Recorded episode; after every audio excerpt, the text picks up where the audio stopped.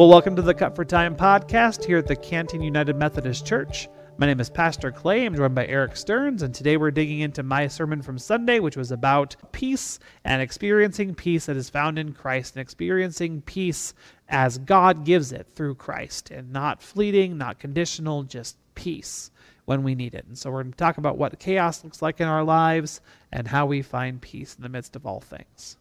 So let's get into it. Sounds good. So there's a lot that I cut. This was a really Good. long sermon until it wasn't, uh, because just prayer time went forever because there's just all the things going on. Mm-hmm. Um, you know, and and on the day focused around peace, like that felt strangely appropriate. It totally felt appropriate. Yeah. I've been thinking about that sermon with this friend of mine ever since. I'm like, I had to lift that up during church, yeah, you know? yeah. That's such a hard thing to go through. I mean, So, yeah, he's 41, mm-hmm. three kids, diagnosed with cancer. yeah, Great dude. sure, One of the best people. Only person besides you and my wife that I sit down and have a regular conversation about the Bible. mm, mm-hmm. today I called him.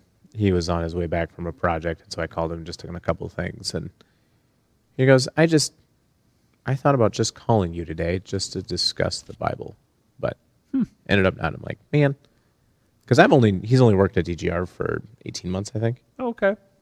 But to have that close relationship that quickly is pretty cool. Yeah, that's awesome. It's a 95% success rate, Okay. so everything should go fine.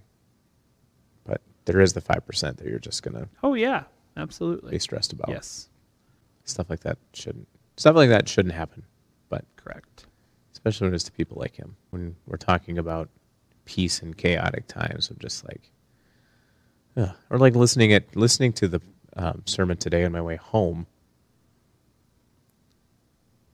and it's just chaotic at work and at home with jenna taking on preschool and Sure. everything else Yeah, and just listening to the sermon just gave me a sense of peace mm, so thank you yeah, It's God that's doing it. It's not you. But correct.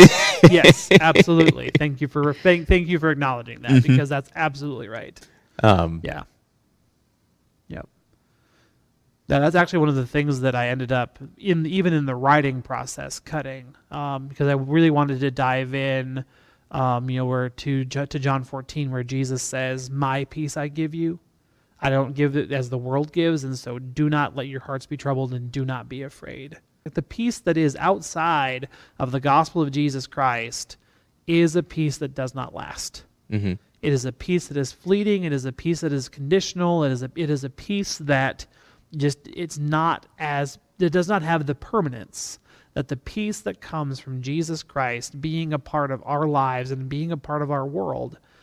He doesn't give peace like that. He gives a peace that is lasting and that we can really sink our teeth into and have some hope around you know and and really like i said like I, what i did include on sunday was paul's words that jesus christ gives us a peace that passes understanding a peace that doesn't make sense and i just think that that is such a powerful thing when we are in the midst of chaos that just to to to to, to pause and to remember and to know that there is a sense of peace that that profound Mhm. that is available to us that that is ours if we'll claim it Well, and I thought about too, like when things are chaotic in life, you go to those people who have always been supportive, who have always been there for you in whatever's going on.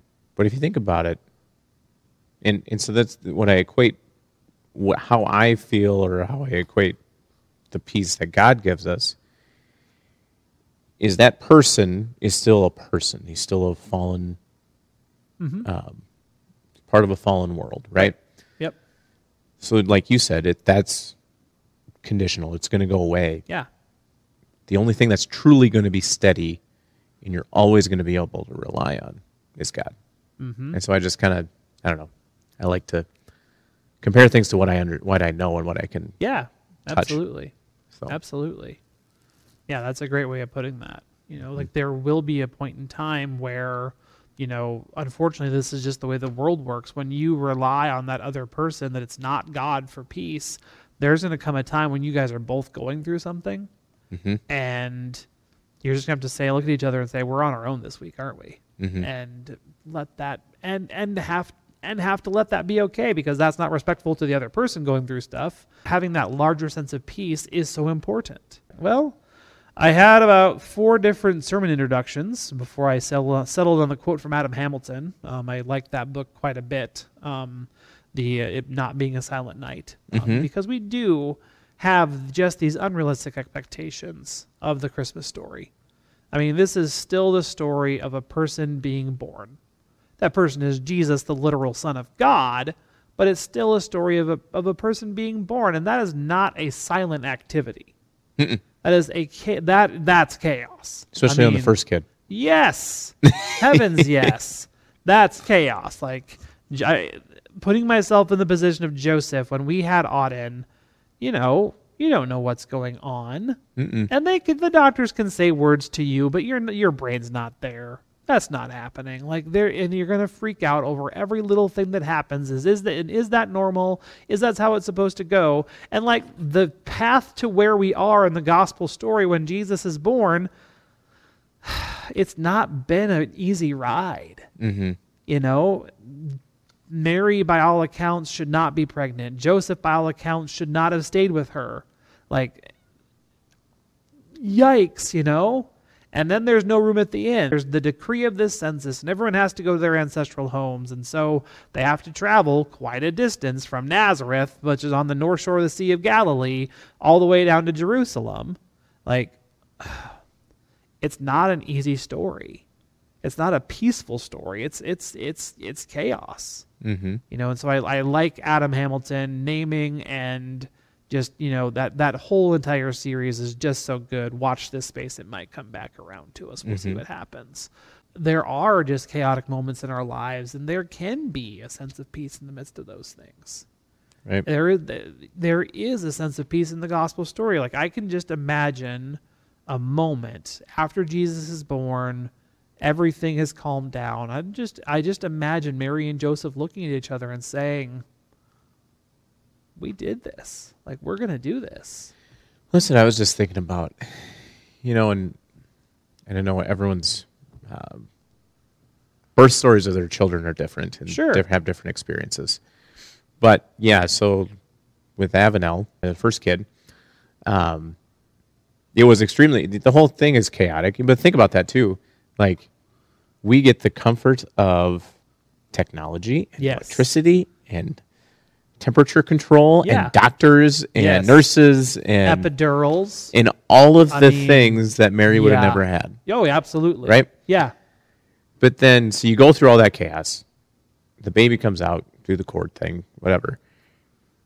The, I just remember the sense of peace after the baby was all cleaned up and handed back, handed to Jenna for the first time, and the baby could just lay with Jenna. Like, there's nothing that can describe that Correct. sense of peace.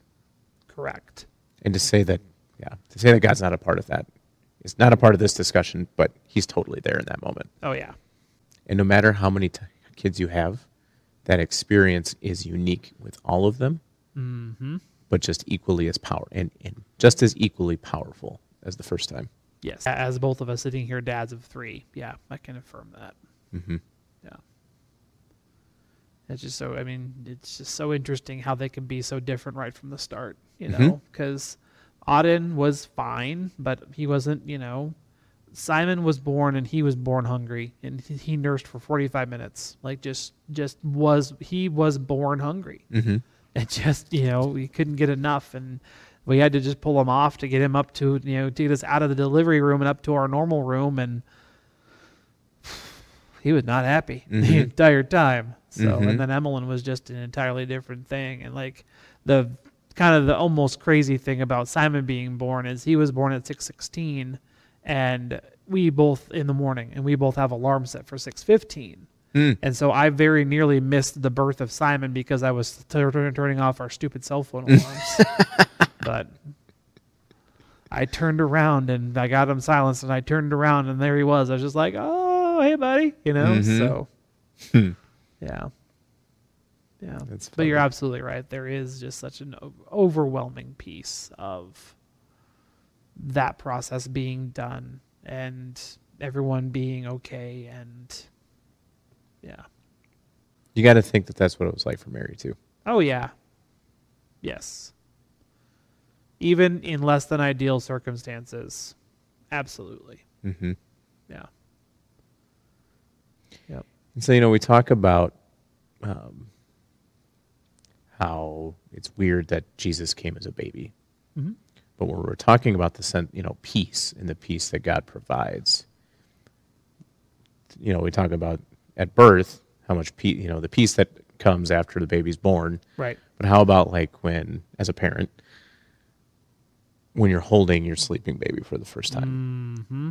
Is there anything? Is, the, is there any better experience as a parent than holding a your sleeping child? No. Except for at three in the morning when you just want them to go to sleep. Correct. Correct. Yeah, I am absolutely not. Yeah. Yep. When uh, Auden was born in 16, and so it was during the Chicago Cubs' great run to the World Series, Mm. And like the night that he was born, we sat in our in our in our hospital room. We watched a baseball game together. I just I held him the entire time. I mean, unless I couldn't because he was eating, but I held him the entire time, and we just sat and watched baseball. And I just think that that's one of the best things in in life. Mhm. You know. Everett was born during um, around Thanksgiving time, Ah. so that's when uh, um, all of the like the Bahamas classics for college basketball Sure. happened. So Yep. he and I got to sit and watch college basketball. There you go. hmm Or hey, Oliver was born during COVID, Mm. so Jen and I got two days in the hospital by ourselves with the baby, Yes. which was awesome. Yep. Yep. Emmeline was the same way. Yeah, it Mhm. was just you and your support person, and that was that was it. No, Yeah. Simon was born the night of the the tornado in um, Sioux Falls. there's just some peace about having babies, Mm-hmm. even though it's extremely chaotic Yes. the whole time, and still is. Mm-hmm. So maybe God's plan wasn't so crazy after all. That's what we're saying. I think so. Yeah, I can buy that. Mm. I just think that there are so many layers to the story of just of of of just how the chaos can just could have could have just reigned supreme. I mean, Mary is so young and so uh, I I can't imagine not being terrified. You know, even if the angel starts by saying, "Hey, God has found favor with you. This is going to be good news." you're going to have a baby, those things don't necessarily match. Mm-hmm. You know, and Mary is just so just accepts it with such grace and just such this, you know, like I said Sunday, with just so much peace. I mean, how can that possibly be? I mean, I would freak out. And then Joseph comes and Mary tells him this story of, hey, God said it's God's doing and it's not that I've, you know, been, un- been unfaithful or messed around or anything like that. Would you have bought it? You know? Mm-hmm. That's a it's a it's a big question. Would you have understood or would you have would you have stood by Mary in those instances and and, and been at peace with that decision? And it seems like for Mary and Joseph, they were at peace with that decision. And I just think that that's such a just such a profound part of the story that we overlook Mm-hmm. you know because it's just uh, we, we we take it on face value sometimes and i know i'm guilty of just not thinking deep enough about it and but yet there is this real sense that this could have gone completely sideways Mm-hmm. But I do like how you said, um, is John just kind of paraphrasing the conversation, mm-hmm. or was there a time where, yeah, Right. Mary did freak out? Right the way that my preaching professor always said that in seminary was that luke has the mom stories Sure. that only moms can tell Mm-hmm. but like we don't have the story of like it's 2:30 in the morning and Mary is being, you know, kicked in the ribs by her child and just wants to lay down and sleep and Elizabeth's in the exact same station because she's just as pregnant as Mary is. Like, was there a 2:30 in the morning conversation where, you know, Mary and Elizabeth commiserated together of their of being Mhm. pregnant and just you know what is this going to mean and how is this going to work and how are you know I can just envision that being absolutely a part of the conversation. They're still people. Exactly. Yes. That yes, they are still people. Mm-hmm. Yeah. No matter how great a person you are, you're still going to have those moments. Mm-hmm. Yes. Because don't we? I mean, we believe that Jesus is the only one who who is perfect. Right. So wouldn't that mean that Mary was imperfect Yep. and would have Yeah. Anger and fear? Oh, and yeah. all of that. Absolutely. Absolutely. Not for the podcast, but that's one of the differences between us and the Roman Catholics is they believe that, you know, Mary was without sin. But, Mm. you know, that's Ah, that makes sense. yes. Yep. Learning something new every day. Uh-huh. Good job, Clay. They also believe in the perpetual virginity of Mary, despite the fact that there are brothers of Jesus named in the gospel. How's that work? Exactly. So they were all from God too? Ah, that's a good question. Yeah. Really? Yes. hmm I don't know if it's all Roman Catholics that believe that, but I definitely know that the perpetual virginity of Mary is a belief of the Catholic Church. Can't Yeah. be true. No, absolutely cannot. Like proven by the Bible cannot be true. Mm-hmm. Yeah. That seems odd. Uh huh. Yep. There are even some that take their Marian devotion so far as to say that she was born of a virgin as well. Like that Mary's mother was a virgin, and yeah. There are people that will go that far. Now, aren't you just like projecting at that point? Little bit. Little bit. Yes. Hmm. Yeah. That's why I'm not a Catholic. That's one one of many reasons why I'm not a Catholic is is Marian devotion. I just I, I, I don't I don't see that from the scriptures. I don't understand where it comes from. Yeah. She was just a person. Mm-hmm. She was you know, she was the God bearer, but she was still just a person. And that doesn't have to be a bad thing. No. Like Paul was just a person. Exactly. Yes. Peter was just a person. Yes. They were all just people. And God used them in mighty and wonderful ways. And, you know, not just to bra- drag us right back to the Peter series, but that's how it works. Mm-hmm. How have you been able to find? Because, like, this whole thing has been about how Mary and Joseph found peace in the midst of these adverse situ- adverse conditions. And, like, we can draw and have access to this same peace. And so, what does that look like for you in life? So when things are chaotic, how do we get through those things? Mm-hmm. Honestly, I think it's the promise that everything's going to work out fine. Mm. I think I did. I tell you this from my grandpa's funeral last week. Maybe this was just the ultimate sense of peace. I'm going to lose it again. But anyway, right before my grandpa passed away, he was sitting with my mom's brother, um, and discussing. Well, my grandpa said to my uncle Bruce, "You don't know what to say." It was two days before grandpa died. He Mhm. goes, "You just don't know what to say in this situation, do you?" And Bruce goes, "No, I don't." And my grandpa said to Bruce, "Everything's going to be fine." Mm. and just that sense of no matter what we're going through everything's going to be fine is is what keeps you going yeah. you know i think in i have a very i've been blessed with a very level head and i don't get too high or too low or Sure. anything like that um, that helps a lot too Yeah. um, and I think because of that, it allows me to kind of help.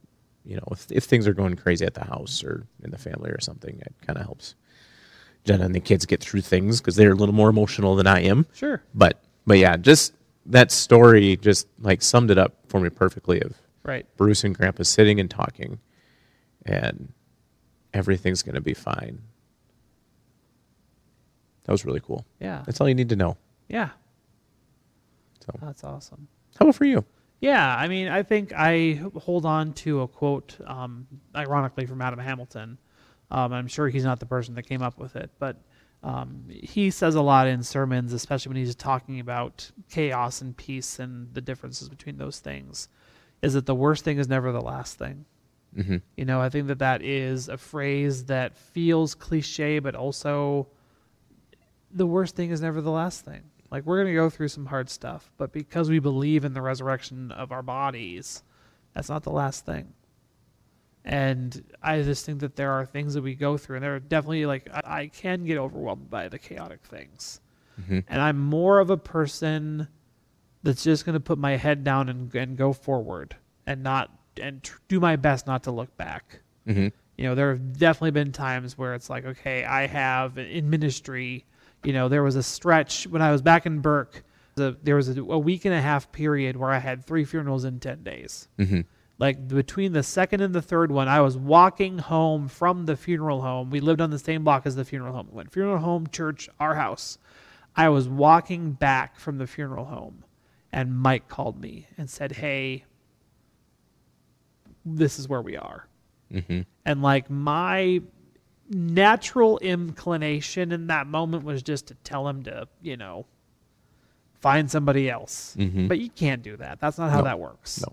You know, and so I was able to just, you know, put my like I said, just put my head down and, you know, communicate to my wife that said, "Hey, this is where we are now. This is the, you know, I have another funeral. I'm going to turn around and do this all again over uh, all over again in a couple more days." And just getting through that to the point where like after we were like I'd gotten back to the church after that third funeral and just the relief of knowing like I was going to have another funeral eventually, don't get me wrong. Mhm. That's not that's just how ministry works. But like getting through that stretch and then just knowing it was over, just the release of, you know, just giving thanks to God and saying, I did not get through this on my own power, and I know that. Mm-hmm. And it was truly a time where I felt like God was just giving me a peace to be, you know, to to check my own emotions at the door and to, really fully be present as much as possible for these families. And that's Sure. that's my job. That's my role in the funeral, you know. Mhm. So but to do that to the point where it, you're just so taxed and just so done and you just want to sleep and you can't and or just take a day off and you can't and it's just yeah that's that's kind of my my thing is I'm, I'm i'm willing to just dig in and grit my teeth and do the things and but then and just kind of not even realize that we're through it until we're through it and just look back and say that's god Mm-hmm. that's god's power in my life that's the peace that passes understanding being made known to me Yeah. You know, and sometimes in those situations where you've got a lot of, you know, different tasks ahead of you and you don't know how you're going to get everything done and in a timely manner and be able right to just be able to do all the things. yeah Um, praying for clarity mm. and knowing what the right step is next Yes. and to not go down the wrong path, right I think is huge. i agree Because sometimes, yeah, everyone's in those situations. Oh yeah, absolutely. And I know I know that my job is not unique. Mhm. Yeah. What are we doing next week? Yeah. So next week is the continuation of the season of Advent, um, and we're going to be talking about joy.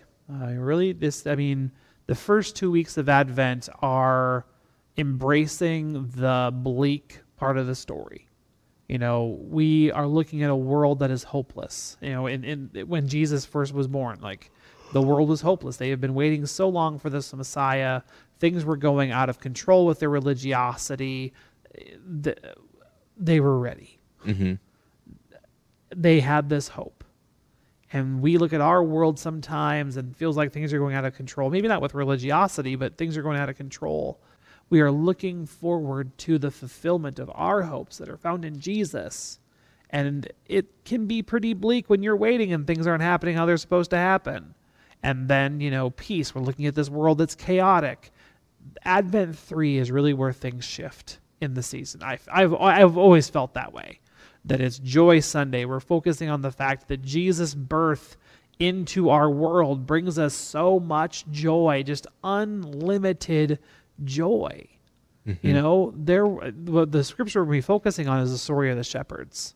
Like shepherds are by this point in time, like shepherd is not a glamour job. Mm-hmm. It's not a pretty position to be in. It's not a job that everyone wants. It's what you have to do when you're at the at your wits end. You become a shepherd. And the fact that angels appeared to shepherds and that their joy was so abundant that they quit everything and ran to Bethlehem to see what was going on. Mm-hmm. I mean, they felt so much joy in just being included. And then not just being included in like, you know, a mundane thing, being included in the story of the birth of Jesus Christ, the Messiah. Mm-hmm. I mean, I think that they would have drawn joy from that for their entire rest of their lives. And the fact that God is a part of our lives and invites us to be a part of the story by us becoming the, the storytellers. Mhm. We get to tell the story. How can we not find joy in proclaiming Jesus and all that Jesus means to us? Right. you know, finding that sense of joy in, you know, the shepherds, you know, the shepherds told Mary and Joseph about everything that happened, and then they go back to where they're from rejoicing. And we are in that same position. Yes, things are bleak. Yes, things are chaotic, but yet things are joyous Mm-hmm. because Jesus is born. Yep. So, Cool. yeah. Well, thanks for joining us on this week's Cut for Time podcast. Join us again next week here in church in person, online, or for the podcast next week. Thanks for listening to our Cut for Time conversation. Join us for worship in person or on Facebook Live Sundays at 10 o'clock Central Time. And now go in peace and serve the Lord.